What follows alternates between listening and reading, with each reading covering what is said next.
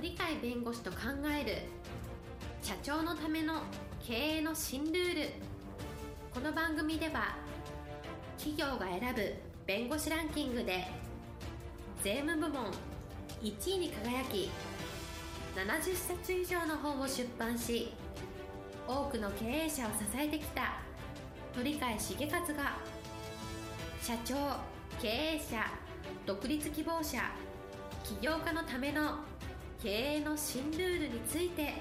お伝えしていきます。それでは今回の番組をお楽しみください。えー皆さんこんにちは。お元気でしょうか？元気がすべての源です、えー鳥飼です。はい、パラリーガルの高瀬です。今日のテーマはですねコントロールできない変化への対応とこういうう話であります。はい、えー今日のテーマコントロールできない変化への対応ということなんですけれども、はい。コントロールできない変化というのはどういったことでしょうか？と今令和の時代になりましたよね、はい。おそらく今の日本の現状でこのままではえー公私奨励化それを世界で初めて体験するということも含めてえーどうなるかわからんという非常に危機感の強いそういう極めて大きな変化がえー起こるだろうとあるいは起こさなければどうしようもないっていうそういう時代だと思うんですね。えーそうだとするとそういう大大きな変化っていうのは避けられるかっていうとこれは避けられない。はい、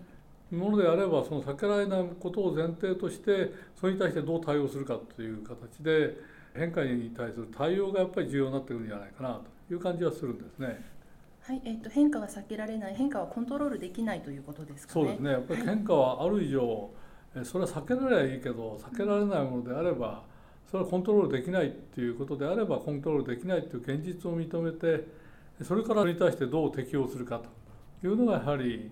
今までの人類の知恵みたいなもんですね。はい、えっと、変化はコントロールできないということにどうやって適応するかということなんですけれどもこの令和という時代に入って先生がいつもおっしゃっている令和ということ多様性を受容するというそういった意味を含んでいる言葉だというふうにおっしゃってるんですけれども、えっと、これを踏まえてどのようにお考えでしょうか？ん逆に言うと、変化はコントロールできないけれどもはい、変化に適応することができますよということは言えるわけで、はい。変化は変化としての方向性を持っていればその変化の方向性をちゃんと認めながらそこを受け入れながらそれをうまく活用しましょうよっていう意味での適用っていうのがあるので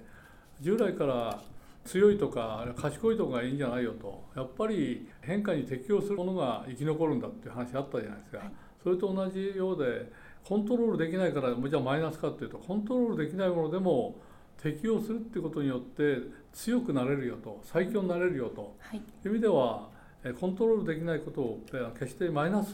と捉えるんじゃなくてむしろプラスの方にえ持っていくにはどうしたらいいかと。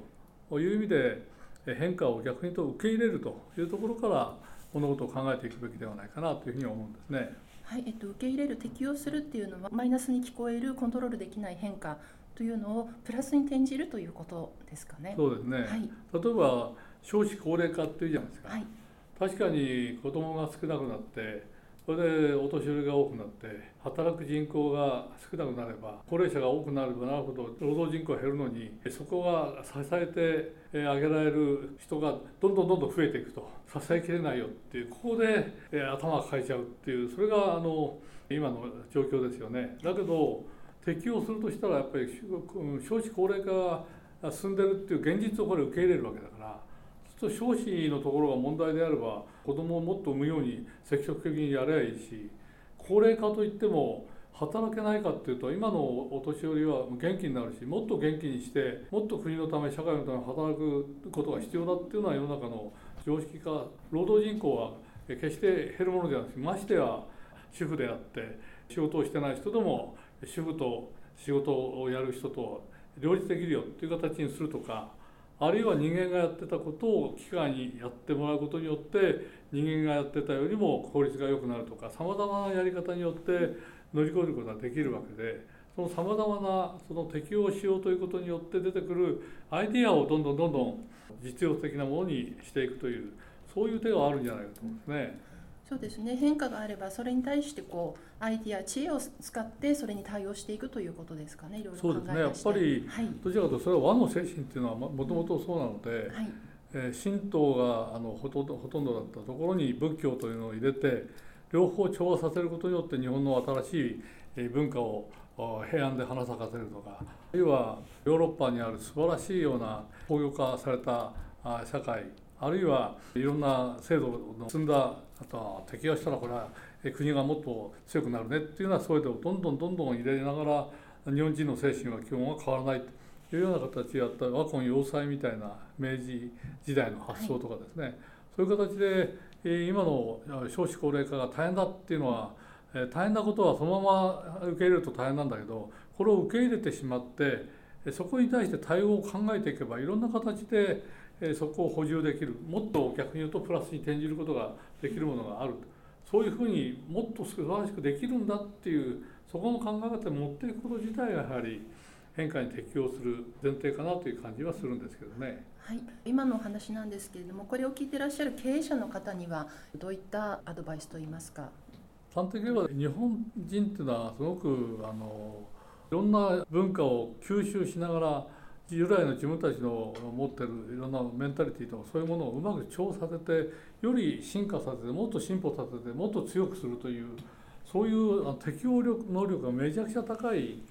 それが和の精神だと思うんですね、はい、だからその和の精神を我々自身持ってるんだから経営者を持ちあるいは従業員も持てば、その力を合わせることによってあるいは他の人たちの協力を得ることによってプラスの方向で本当の適応をすることによって今の危機的な状況がもっと逆に言うとプラスだったんだねというふうに変わる可能性もあるのでそういう意味では日本人の精神というのをもう一度思い起こして我々は適応力があるから困難があるとより強くなれるんだと。非常に歴史的には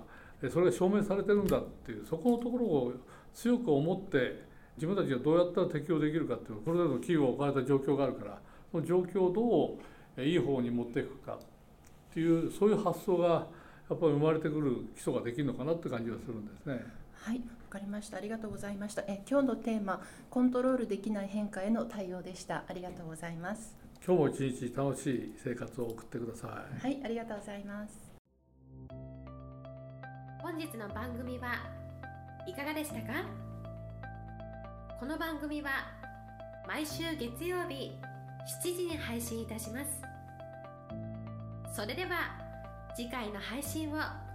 楽しみにお待ちください。